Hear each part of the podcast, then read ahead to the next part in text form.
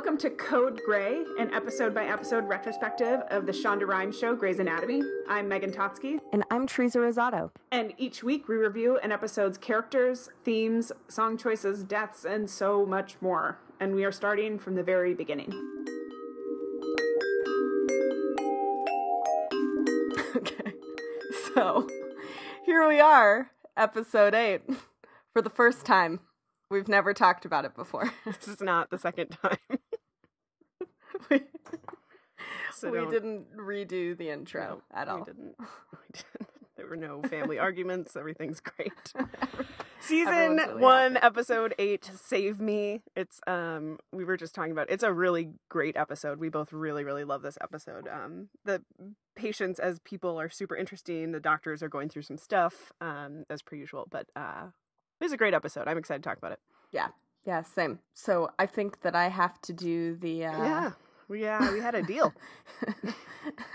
and I just did it, and it was really good. So now I have to do it again. Don't fuck this up. Great. Thanks. Thank you Three. so much. Two, one, go. All right, so in this episode, Save Me, we're dealing with a couple of uh, great patients. The first is a psychic who is also epileptic, and he's being taken care of by Izzie Stevens. We've got an Orthodox Jew named Devo um, who's being seen to by Alex. Um, Meredith is starting to have questions about Derek, perfectly reasonable. Yang is looking to terminate her pregnancy. And George finally does something right after doing it really wrong. Stop. That was great. That was really good. That was great. That was really good. You're even you're like even keel is really admirable just so you know. Yes. Thank you so much. Welcome. It comes from the heart. Okay. It's shocking given the amount of caffeine I've had already this morning. So um let's let's dive in. So we said Yeah. You know that we both really loved this episode. As soon as it started, we were psyched about it. As soon as you see Izzie making cupcakes, it was like, ah, it's the psychic dude. This is great. Yeah. Yeah. Yeah. It's a great it's so good. Um, do we want to talk about that first moment in their in the house? That's kind of a nice I like what you said about sort of the intimacy of that moment Yeah. when they're all sort of waking up. Yeah, it's super cute because it's the roommates, you know, it's Meredith and George and Izzie, but Derek is with them as well, and he's apparently been um, staying at the house for a week and doesn't doesn't realize he's been there that long. And um, he he's like puttering around the kitchen, and he finds you know the bowl and the the muesli and everything he needs in like thirty seconds flat because it's pretty much his home at this point Mhm. and it's just it's very sweet and and the interns are kind of you know gently teasing him about how how much he's around Yeah, and it's also when Meredith starts, um, and we can get more into this later, I suppose. But Meredith um, is trying to get information out of Derek. Um, she's trying to like get to know him, essentially, trying to get basic facts about him. Why don't we ever stay at your house? You know, where where did you grow up? Tell me about your family. What's your favorite ice cream flavor? Different things like that. And he's being like super shady about all of it yeah yeah and and, and won't answer any of her questions. Um, and I think that he thinks he's being cute, yes and I think that women everywhere think that he's being creepy. So let's go sleep at your house tonight. What? I mean, why are we always sleeping at my house? Do you even have one? One what? A house with a closet with your stuff in it, your personal stuff. Do you even have one of those? you know, like it's really hard for me to see the charm in that. Like I think that um, we we see sort of the first cracks in his veneer, um, and you really do feel like he's hiding something in those moments, which I think is intentional. Um, um, you know, the writer's part, but I don't like it. yeah yeah i think so too um it's it, it's definitely uncomfortable like what is this dude what is this dude hiding you know Yeah, yeah, yeah. And it's I, I don't know. I don't I don't like it. and then it, it goes on throughout the entire episode. He she keeps asking him and keeps asking him and he has the audacity later in the episode um to say some some people would call this a relationship. You know, some people would call this a relationship. Time where you exchange keys, leave your toothbrush over. Who? Who would call it that? Me. I would. And I'm supposed to believe you. Show me something. Give me a reason to believe. And I just want to say to him, like, you're keeping secrets about your life from her and intentionally not telling her where you live or where you grew up and still have the like audacity to say, Well, I think we're I think we're in an exclusive relationship. Um, in a way that I just is like I, I it makes me crazy. Yeah, I think um sorry, I was fiddling with my tech here. Um yeah, I think it's it's you mentioned that it's he's kind of like gaslighting her. yeah, he totally is gaslighting her. exactly. he's I mean, she's asking perfectly reasonable questions and he's like, "What do you mean? Why do you need to know that?" Like I, at one point he's like, you know, like lighten up. and it's and she's like, "I I just want to know where your house is. What zip code do you live in? You know, are you? I am asking if you live in your car. I just need to right. know. And he's like, God, why are you always pressuring me? Stop nagging. exactly. Oh God, it makes me crazy. Yeah, it's it's kind of the first time in the show that I start having like deep questions about Derek. yeah. And it's totally yeah. because of how tight lipped he is in regards to, as you said, Meredith's completely reasonable questions to him. Yeah. Yeah. Yeah. I don't like it. Yeah. It just it just gives me a really weird, uncomfortable feeling. Yeah, truly. Um so then they all they all go into work and they go their separate ways. We meet our we meet our patients. Um and the first one that we meet is uh, a young woman named Devo, but she prefers to go by Esther. I totally forgot that her God given name is Devo and that she just goes by Esther because, of course, she she's incredibly embarrassed about being named Devo. Right.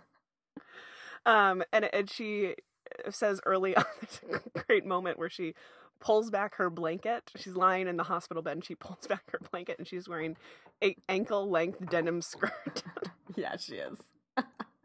That's awesome. It's so wonderful. She also like... and Alex just goes. he has one of my favorite lines of this episode. He just goes, "My skirt, Esther. What are you Amish?"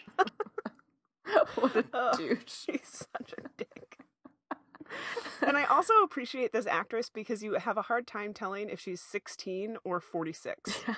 You know, by looking at her face and style, she has this like very old look about her and it's I just think she's perfectly cast for this role. Yeah. Um, but then her voice is like this pinched kind of baby voice, which is yeah. just the actress's voice, but Right, right. You right. can't quite tell her age. She's ageless. she really is. Um and she's a she's a bitch. Yeah. she's She's a real bitch. She's like honest. an orthodox spitfire. Shit. yeah, she is. I, I like the point that you make. So she's working with Dr. Karev, or Dr. Karev is working with her, I should say. And um, she has, what did you say? Um, what is the disorder she actually has? Oh, it's called von Willebrand disease. Yeah, um, I did um, not. Which is sort of like an offshoot of hemophilia. Oh, okay. So, oh, that's right, because she excessive bleeding after a, a root canal. Yeah, that she has, right? Yeah. So um she needs a new valve on her heart. And traditionally you get a a what's the what's the word for a pig? Porcine. Porcine, thank you. Porcine valve for this particular, you know, to uh, for this procedure and she's of course an orthodox Jew, which means that she does not want a pig part in her parts. Right. Um, but I love the point that you make. So that she's working with Alex, and I love the point you make that they are. She is just as arrogant and bitchy as he is. yes. You know, like. I think she's actually in the running for the Karev of the week because she's so she's so much like him and I love it. I love that they're working together. I just think it's such a it's a great dynamic. Yeah. I mean the way that she um she she demands things from her doctors is it's honestly kind of refreshing even yeah. if it's I'm sure really disconcerting for the actual physicians, but sure. she's like no, I'm not going to have a, a pig heart valve you're you're she has this great line where she's like you're the hot shot doctors. You'll figure it out. Yeah. It's great. It's... you're like god damn devo. Like mic drop. It's great. Yeah she's really great. And i think that um something else that i like about the the dynamic between the two of them is that she she sort of like brings out an interesting side of Karev. I think. Um, I think they they're very similar, but they also are really good complements to each other. She really challenges him, like you were saying, Um, it's also his first pediatric case that we've really seen him dig Mm. into. Um, maybe the first one at all. Um, and we, this is, is certainly not a spoiler, but he goes on later to to declare pedi- pediatrics as his specialty. Um, so it's interesting to have the you know the the long game of the show be sort of revealed here in the early early episodes. Um, and you sort of see him working with kids, and he gets like really intellectually fired up by this challenge of finding an alternative to the um, porcine uh, valve. And he's like researching, and his his execution is is not great in the end. But um, Shocker. yeah. but I, I I love seeing him really engage with Esther and um and the case and the medicine. I think that we sort of see a different side of him. Um and I and I really like that. Yeah. Yeah, when you called um, my attention to that, that this is Alex's first PEDS case, I just thought that was such a good catch, like such a good note, um, Yeah. because it's also the first patient that we see him really excel at the the medicine involved with the case, um, which is so fitting, as you said later down the line, and it's just it makes this episode and his interactions with Devo even more rewarding um, to think about sort of the long view of Grey's Anatomy. Yeah, and I think also sort of um the last few episodes as we've talked about, he's been he, he's got, you know, his masculinity, his hypermasculinity has so gotten in the way of him and he's like really not handling these cases of of men, you know, with whom he identifies well at all. And he really sort of shits the bed on several occasions across several weeks of episodes. And and here he's with a a, a young woman who could not be more different from him and he's thriving, Yeah. you know. And I think that that's like a great we can really sort of see the long game of him of him declaring peds there Yeah. of why that's such a good fit for him that his emotions are invested in the right ways um, which is can be quite rare in the show at least in the in the early stages here as they're growing up Yeah, absolutely. So Karev eventually figures out um, he's doing a bunch of research. He makes um, some parallels between himself and Muhammad Ali because, of course, uh, and he he comes up with the um, a bovine heart valve as an alternative. Um, So so they'd be using a cow's valve instead. Um, which is genius. It's really, really great. But as Yeah. you said, his delivery is not so great because rather than speaking with the attending on the case, Burke, um, he decides to just go ahead and talk to the patient and her family, saying, "Oh, I found this great alternative. This is going to be awesome. Trust me." and as it turns out, that's a much more complicated surgery than the porcine valve. So Burke is rightfully and righteously pissed.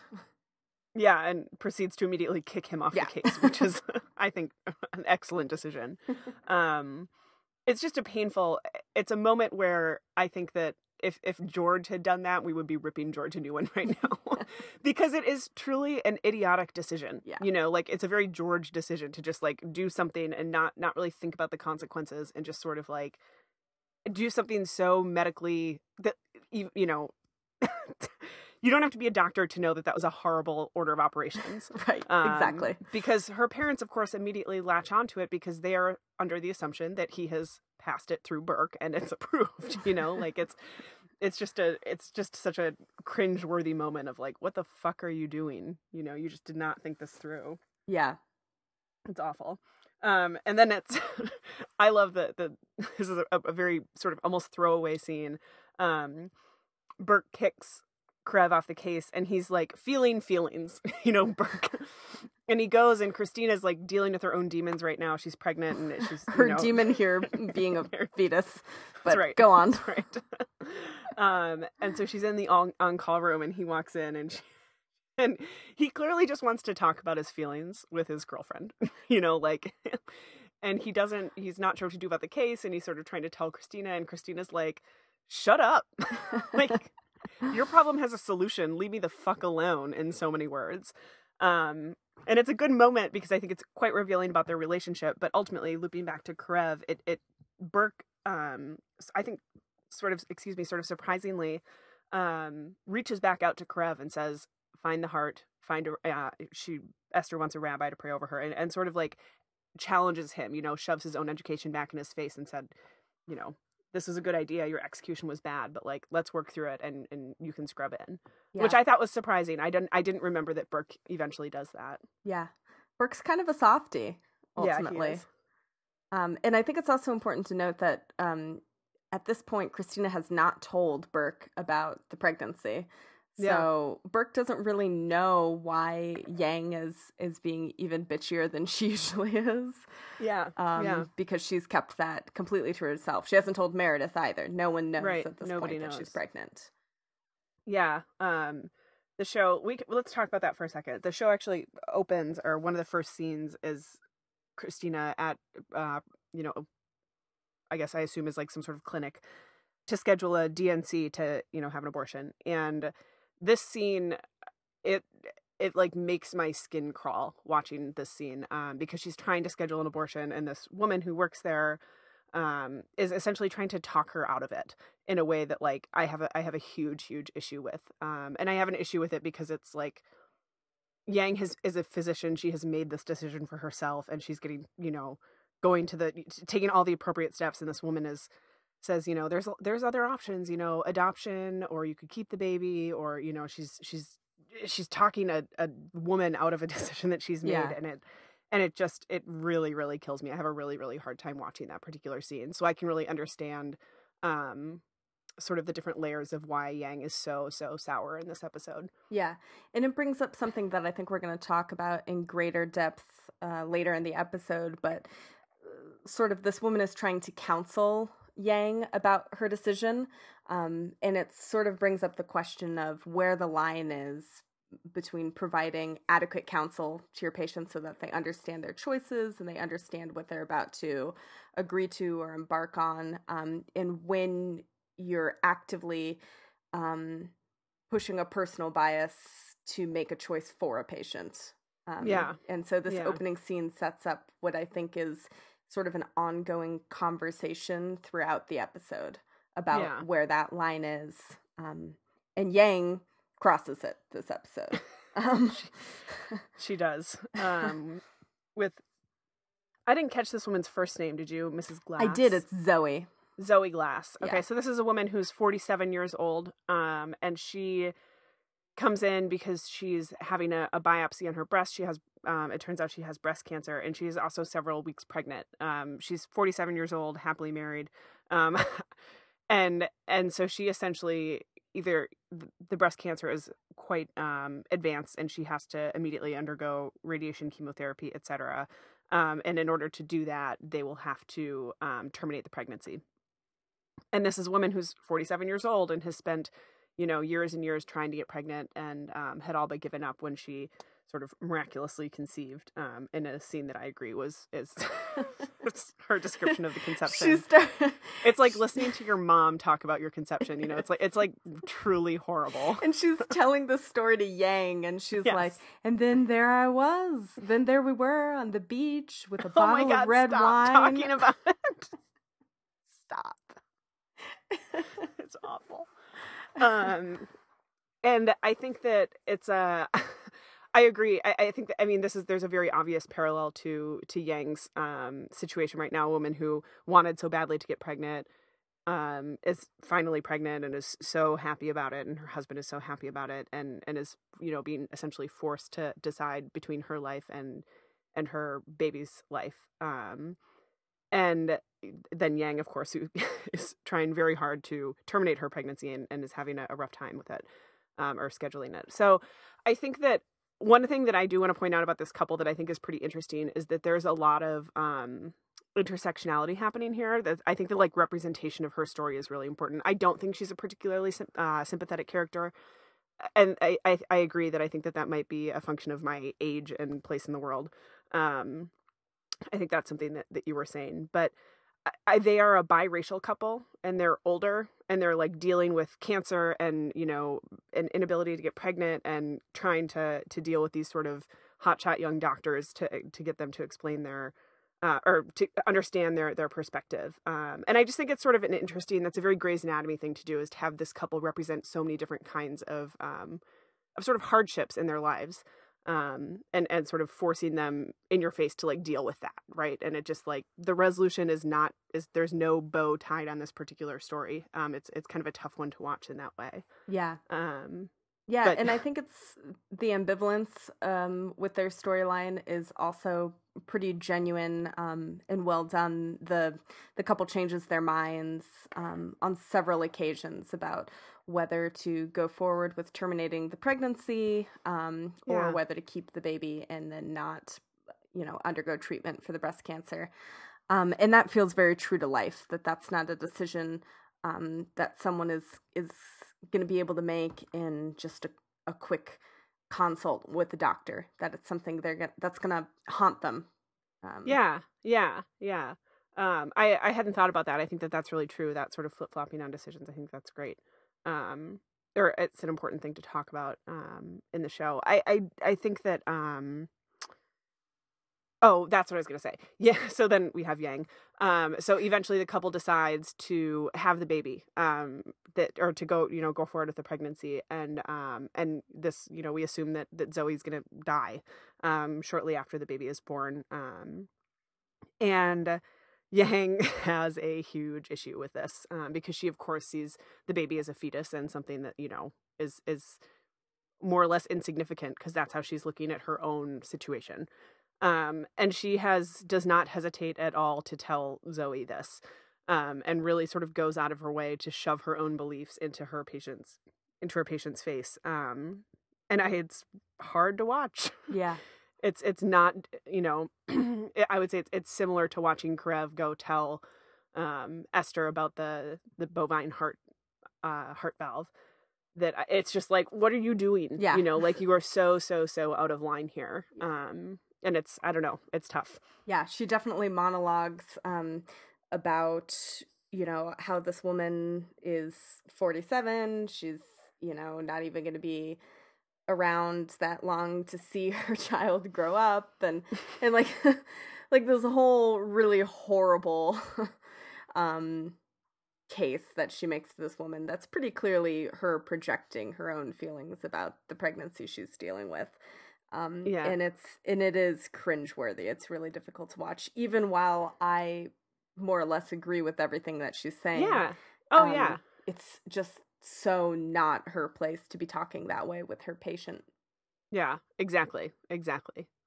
And I think that that's it's another it's a it's a good example of of Grey's Anatomy doing Grey's Anatomy, right? Of just like forcing these uncomfortable situations where like most people I would venture to guess that many people do be- believe in what Yang is saying. You know, she her point is valid and you know, it wouldn't be Yang if it weren't. Um but that they just like throw it in your face and you just have to sort of sit in it. Um and then the, and then Zoe leaves. You know, she's her husband rolls her out in a wheelchair and she goes home and that's like the that's all the resolution we sort of get with that particular case um and and the same is true with yang you know by the end of the episode she is still pregnant she is still not told anyone and she is still just sort of sitting in this like mushy gray unknown area um with no resolution yeah and it's i don't know it's tough Yeah, yeah.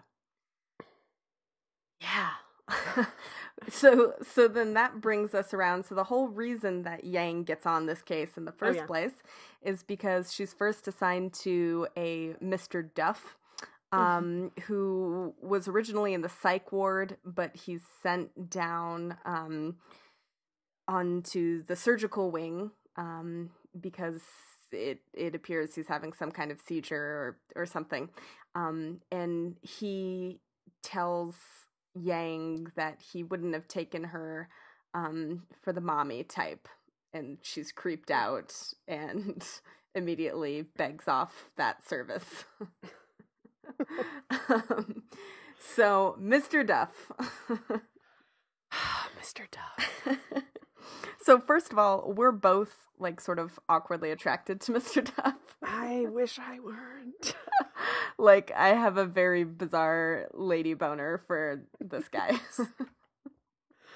And I don't know. I think that like he's super cocky, and he's cocky. There's a piece of him that's like cocky in an attractive way, Mhm. and then there's a piece of him that's like misogynistic and horrible toward women in a way that like I can't handle. Right, right. Like Um, every time he calls Yeah. Izzie sweetheart, my lady Mhm. boner shrivels up. Dies. So Um, but he's super super intriguing. I think that he's he's like physically quite attractive, but his um his case is super intriguing and his his reading of people and his like really flirting with the line between appropriate and inappropriate behavior um and really sort of trying to convince you to believe in him um i think is just i don't know i just like him i like Yeah. the case i like him um i like the way that he kind of messes with the doctors who are so grounded in um medicine and logic that i just i think it's just fascinating i just love him Yeah. Yeah. And his so his big deal is that you know, he's like I'm I'm telling you I they're not seizures, like I have visions. Like I can yeah I'm psychic. Um and there's we see for the first time um the actual doctor from Psych, which oh yeah he's kind of re, a recurring character, which is, is. really enjoyable. Yeah. Um, he's uh, Dr. Raj. and it's kind he of on this show the for years. I just want to point that out. And he's so bitchy and like the surgical residents and the psych residents like hate each other apparently. I don't know if that's Yeah. a real thing in hospitals but it's it's really an like an enjoyable anecdote he describes um, Yang's education as um, a correspondence course. and Yang is like, "Oh, you Stanford? You mean that correspondence school?" it's great i just oh it's wonderful um so yang asks for off of this case um she gets put on zoe's case and izzie proclaims that she she knows how to deal with this type of guy you know she she's seen him you know they're a dime a dozen where she's from or something to that effect and so she volunteers And to go wait, a where's case. Izzie from again? where is she from Was, was did she grow up in a was it in a, trailer, park? yeah a trailer park I'd never heard that before this episode. are you being facetious She's being facetious. She grew up in a trailer park. She With a lot of psychics sometimes. around. That's right. I don't... She, she was part of a traveling circus. That would be a great twist to her So would. anyway, so she's she's like all about it. She's like calling bullshit before she even meets him. And of course he um he can he knows things about her too. He calls her by her childhood nickname. Cricket. um cricket yep um and and she's just writing him off um and it's fun to watch them interact you know i think it's it's similar to the dynamic between esther and karev where they have like a similarity to them and but they complement each other in some like kind of gritty ways that i really like and i think that that's true for um for mr duff and, and izzie Yeah. Yeah, they have a bunch of really nice moments. Um, Yeah. And particularly when he's about to go in um, to surgery, um, and he's he's genuinely scared, and he sort of loses his psychic facade for a moment, um, and and sort of asks Izzie, you know, am am I still going to be able to see people this way after this procedure? Um, and she's like, you know, if you really don't think that they're seizures, then that's what you need to believe, and and maybe that'll be the difference. Um, which is a patently ridiculous thing to say, but Right. um, but a really nice moment between the two of them, a kind of moment of détente. Um, Yeah. After they've been um, sort of battling the whole episode. Um, yeah they have like a bickery relation like they're bickering yeah, it's yeah, it's entertaining yeah, and a little Yeah. bit hot, honestly. So yeah yeah yeah they have kind of a there's like a buzz to their dynamic that i like an Yeah. And part of it is Izzie's um, mommy issues, which come up this episode. So we Yeah. start the episode with her making some cupcakes, and um, she she's uh, dissatisfied with them because she thinks something's missing, but she can't remember what it is. Um, and George is really encouraging her to just call her mom for the missing ingredient, um, but that's apparently not an option because of their relationship or or whatever. Um, and and at the end of the episode um after mr duff's procedure you know he says um i forget what it is coconut Yeah, coconut extract. Yeah, coconut. he tells her like the you know a tablespoon of coconut extract. Yeah. Um, and I think that that was an important distinction from his other things that he's seen because it's it's very very specific. Yeah. Um, his other things are you know oh you were making cupcakes or oh you know like sort of things that he could maybe have figured out in some way shape or form. That's what Izzie was pointing out, and I think that add one tablespoon of coconut extract is like such a specific directive that that you kind of that's like when you kind of just got to believe him you know like you kind of just got to like drink his kool-aid Yeah. I mean, I- honestly, he had me ever since he said that someone was going to die on the fourth floor, and then Right. someone died on the fourth floor. But I'm pretty easy that way. So yeah, yeah. Mr. Duff's a good. He's great. He's great. Um, I want you to talk a little bit. So those are our sort of three main storylines. There's a couple. Um, there's one that Derek and Meredith um, are dealing with as well, but those are sort of the three main ones. Do you want to talk a little bit about your uh, like beliefs thing? I think that this is. I think this is a super compelling uh, point yeah, about this particular episode. yeah, I was so pleased and proud that you found it compelling. Yeah, yeah. but yeah, I I really like this episode a lot. It's one of my favorites. I think the characters are so so likable. Um and and the medical cases are interesting and- compelling. Um but I also kind of struggle because it's it's so thematically concerned with the unknown um and the importance of of not knowing and trusting um Mhm. even when we don't know. So faith, right? This episode's really about faith. Um, and so there are some really key examples. You know, Derek is asking Meredith to take him on faith. Um, Izzie is is supposed to believe Mr. Duff that it's not seizures. There's something else going on, something supernatural with him. Derek's patient is slowly succumbing to full body paralysis, and there doesn't seem to be anything physically or organically wrong with him. Um, and Derek believes there's something physically wrong with him anyway and decides to um, surgically intervene, um, even though Meredith thinks that's crazy. Um, Esther believes in this, you know, very much an interventionist God, right? Like having the organ blessed, etc.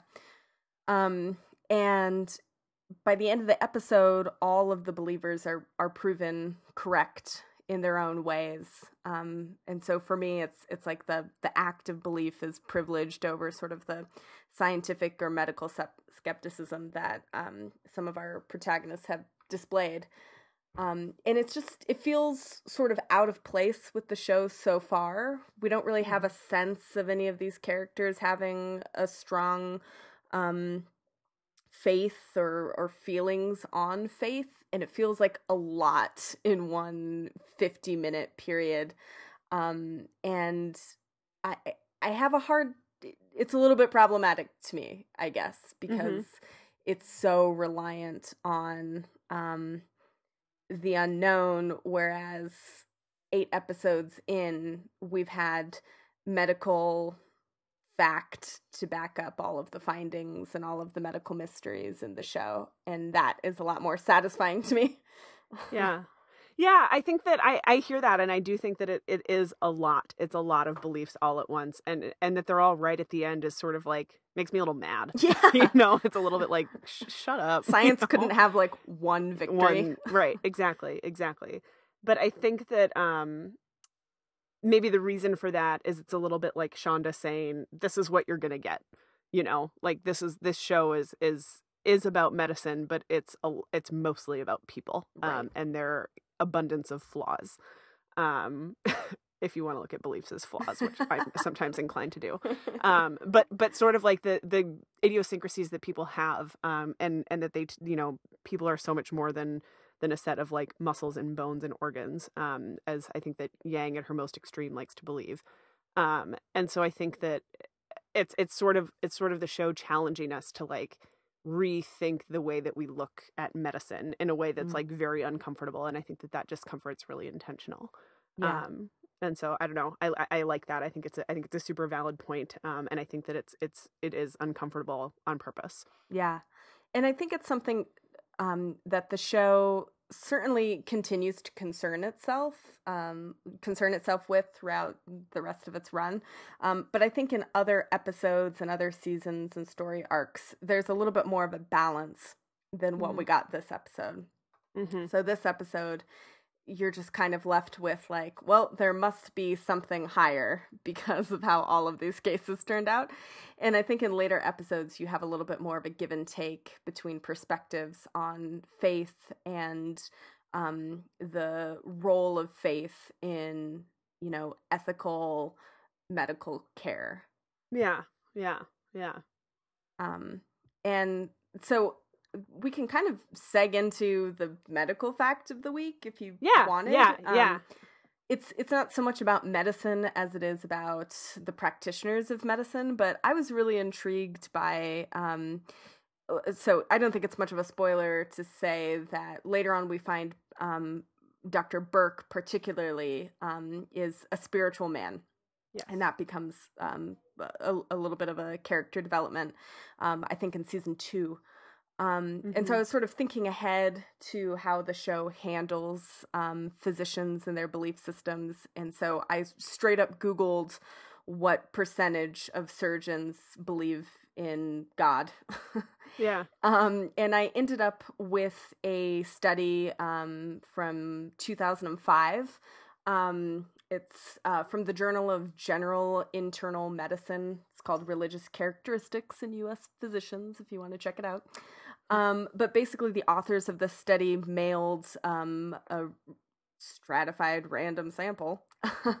um, uh, they mailed a survey to 2,000 practicing U.S. physicians and then compared that data from um, information from the 1998 census um, or Mhm. from the 1998 General Social Survey, which I guess is not the census. and and so anyway, this this survey um, found that nationwide, 76% of physicians believe in God, and 59% believe in an afterlife um, which was kind of a surprising number for me. Yeah, that's what I'm. I'm curious because I'm. I'm looking at those numbers and I don't know. uh, uh, What is your instinct? Does that tell you is that high or low for you? It's high. It's high Yeah. for me. But I I tried to find numbers for more recent cases, um, or f- more recent surveys, and Sure. that number remains high. and Really? higher than the general population average. Yes. Um, and what's interesting is there's definitely like a science and medicine divide. So scientists are less likely than the general population to believe in a higher power. Um, and physicians are more likely than the general population to believe in a to believe in a higher power. Fascinating. Yeah, right.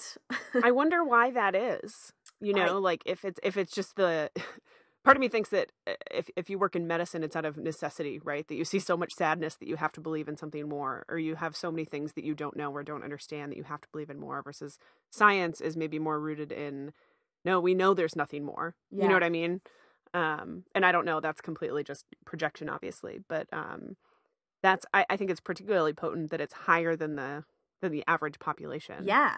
Um yeah, and and and sort of considerably higher um they also um, physicians are more likely to attend religious services than the U.S. population in general. Um, when? yeah, like when could they possibly have time for that? That makes me feel really bad when every Sunday I'm like, mm, that donut took me longer to eat than I thought, so I guess I can't make it to mass. That's right. Ooh, I just opened a yogurt. Sorry, I am God, that's for the gonna night. take me a while to get through. Thank you for this yogurt, though. Maybe if I'd been a yogurt. But yeah, so the survey found that 90% of doctors attend religious services at least occasionally. Um, that I think that 90% must be 90% of the physicians who believe in God. I that can't be 90% Oh, yeah, of all can't be. doctors. No, no. Um, and that's compared with 81% of adult Americans um, who say Wow. that they attend religious God. services Or- at least oh, okay, occasionally. see. That's Yeah. fascinating. And so one of the um, one of the folks involved with the study, um, uh, Dr. Farr Curlin, um, he was actually the lead author of the study. Um, says, you know, the conventional wisdom has been that doctors are much less religious than their patients, right? Which is what we Mhm. assumed. Um, but that people who combine an aptitude for science, an interest in religion, and an affinity for public service are particularly attracted to medicine. Um, so, so that could be part of why this number is so high. That if you already have an inclination to a higher authority of some kind, you might already be more likely to pursue that type of career Sure. in combination with with these other aptitudes. Wow. Yeah, That's super interesting. yeah. I It's thought that was just yeah. crazy. Well, and July 2005, that's 2005 is when this episode aired. So it's- Exactly. it's particularly topical. yeah, this was released. I think like two or three months after um, this episode of Grey's. So I was just like, this is so apropos. That's great. That's great. Good fact. Um, and then just another random, um, another random thing here is that um, family physicians and pediatricians are more religious than doctors in other specialties, and psychiatry is among the most secular specialties. Huh. Um, yeah, I guess that would, I mean, I guess that makes sense that the, I don't know. yeah, it did kind of. I, I guess. I don't know though. why. it just feels like it does. And it made me think of you know Dr. Raj um, sending doc, uh, Mr. Death back to surgical, and just being like, "He's your problem." right, right, right, right. um, And he was right, yeah. by the way. Great. Cool. Thanks for, uh, thanks for researching that. yeah, for sure. Um, should we get into our, our other bits here? I think we should. Let's do it. All right. We had a a, a great um, song of the week. I think that you had had assumed that I was going to go for the Tegan and Sara song. I gave up before we even started. I was like, well, it's going to Tegan and Sara. So God, but that opening scene, there's a, a song called David by Nellie McKay that mm. like was my fucking jam from about 2005 to 2008. I love that. My horoscope's predicting. Just pour me a drink. Cause I need a kick. I don't wanna think. I just wanna say. David, don't you hear me at all? David, won't you give I loved Nellie McKay. She is like this not know kooky. Do you know? Have you ever heard of her? No. Oh my god, she is like this sassy. I don't even know how to like describe. I almost want to describe her as like mean twee. like I don't know. She kind of has this like twee poppy sound to her, but like her lyrics are just like oftentimes just seething. That's fantastic. I just really love her. Um, and it's it's right at the very beginning, and it's it's like this poppy song in the background of Meredith looking at Derek with like disdain.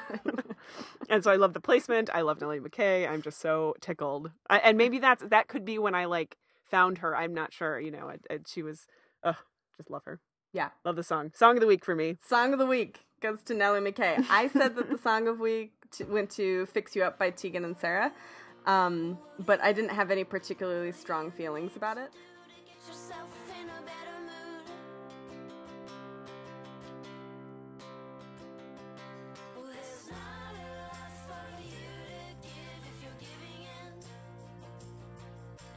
I will say that um, there's one song. I think it's by the band 78 Saab. 78 Saabs. No illusions. I thought Yeah. that that was Band of Horses.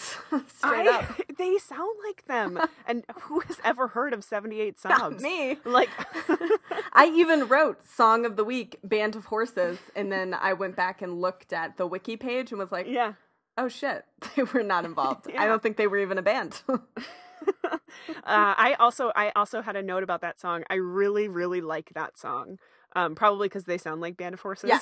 um, but I think it's it's again like a well placed song. Um, it's when people are sort of having those those meaty belief conversations. Yeah. Um, and I I just I liked it. yeah, it was a it was a really good montage song, like a Yeah. really solid Yeah. montage song during some like pretty touching moments between characters. Um, you know, uh, interns with the patients, um, Mm-hmm. the Mr. Duff and Izzie conversation um, about what'll happen to his his gift um, Yeah. happens with that song by 78 Saab, and it's just a really choice. Yeah, yeah, it's great. How can I see when I am blind to all the same old happens now. Sure do make it kinda tough. Not gonna make me change my ways. I've come too far for that now. Oh, I can waste all day. Time of death? Um, our death tally this week. Um, I had two. Yeah, Did and you, you were have- right.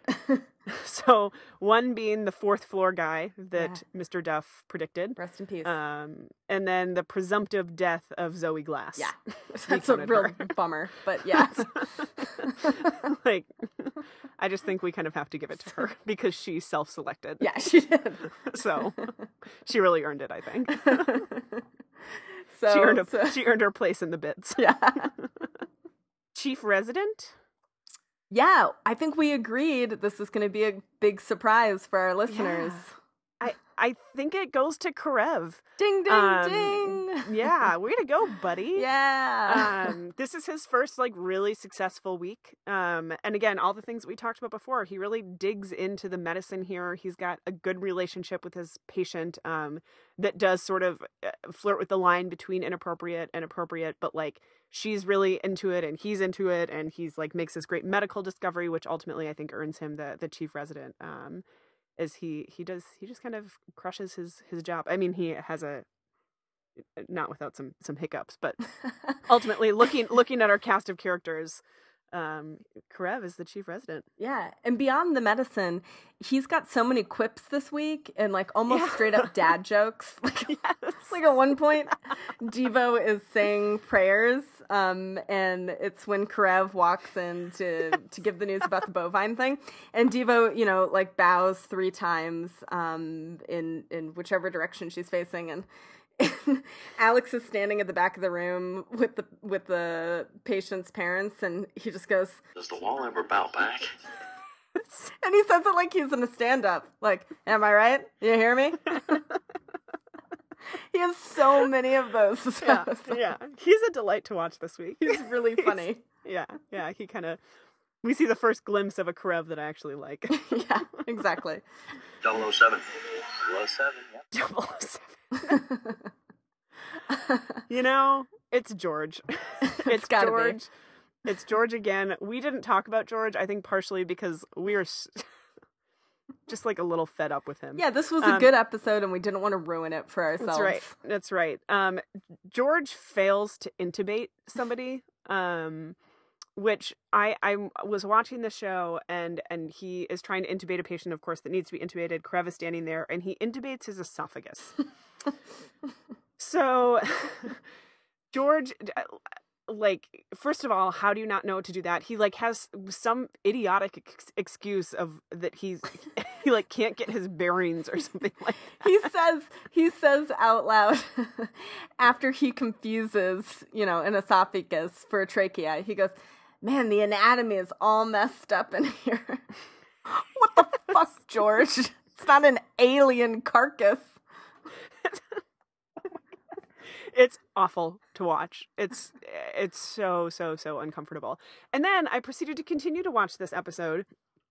And it's not until about 30 minutes in that we, maybe even more, maybe even 35 minutes in, that we actually see George do something else related to medicine.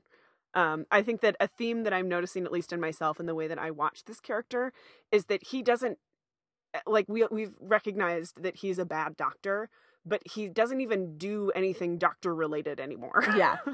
um, and it's like uh, that's I think that's why I'm so often struck with the feeling of like, what the fuck are you doing, George? You know, is because he's never doing anything related to to, to medicine. No, it's It's awful to watch. it's like he's an entirely different program than the rest of the interns. in like a society reentry program or something like that. Truly. It's it's not good.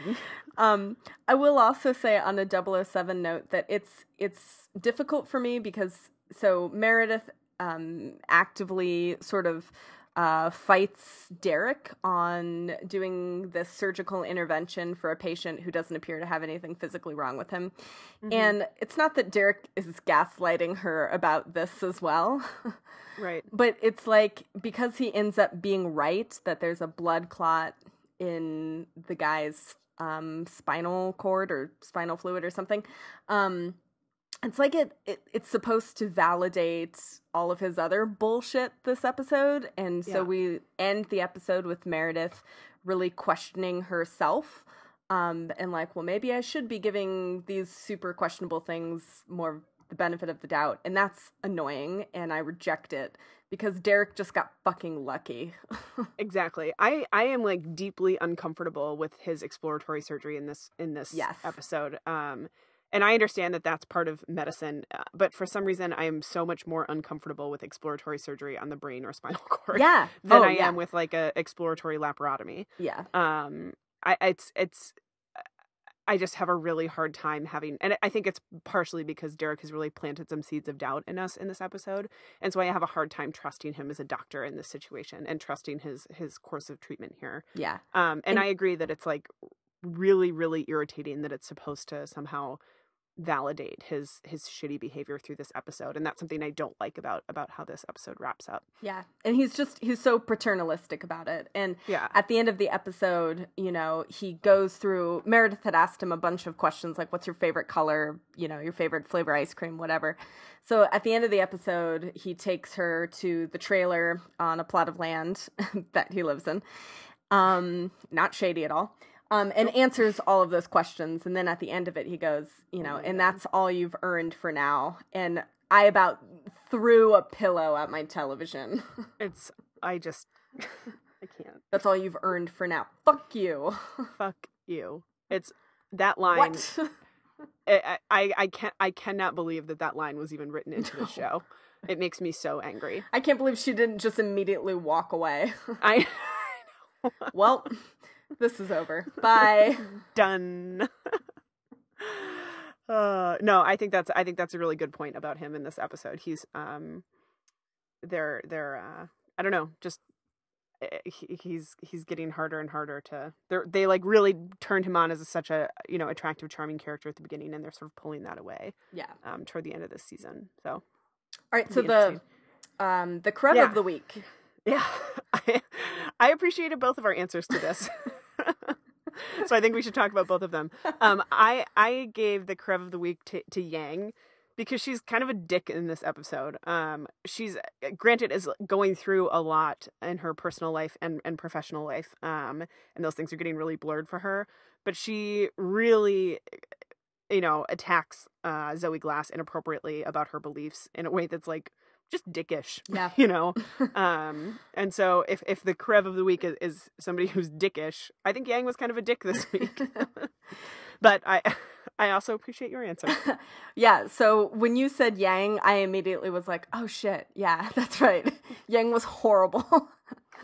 um, but I had originally put um Devo slash Esther for just being a queen bitch. yeah, she really was. Yeah.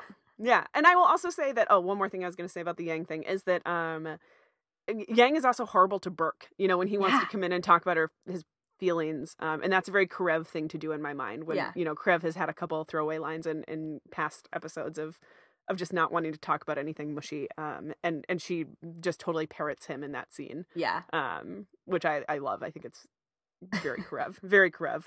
When the women do it, we're like, that was awesome. Yeah, When, the men do it, we're like, burn them. yep. All right, and then um, and then line of the week. line of the week. There's There I- a lot. This is a, this is a great week for throwaway lines. So good. it's it's really wonderful. Um, one that I that I particularly like when when Yang is asking to be pulled from um from the Mr. Duff case, and she asks Bailey. She says, "Can I?"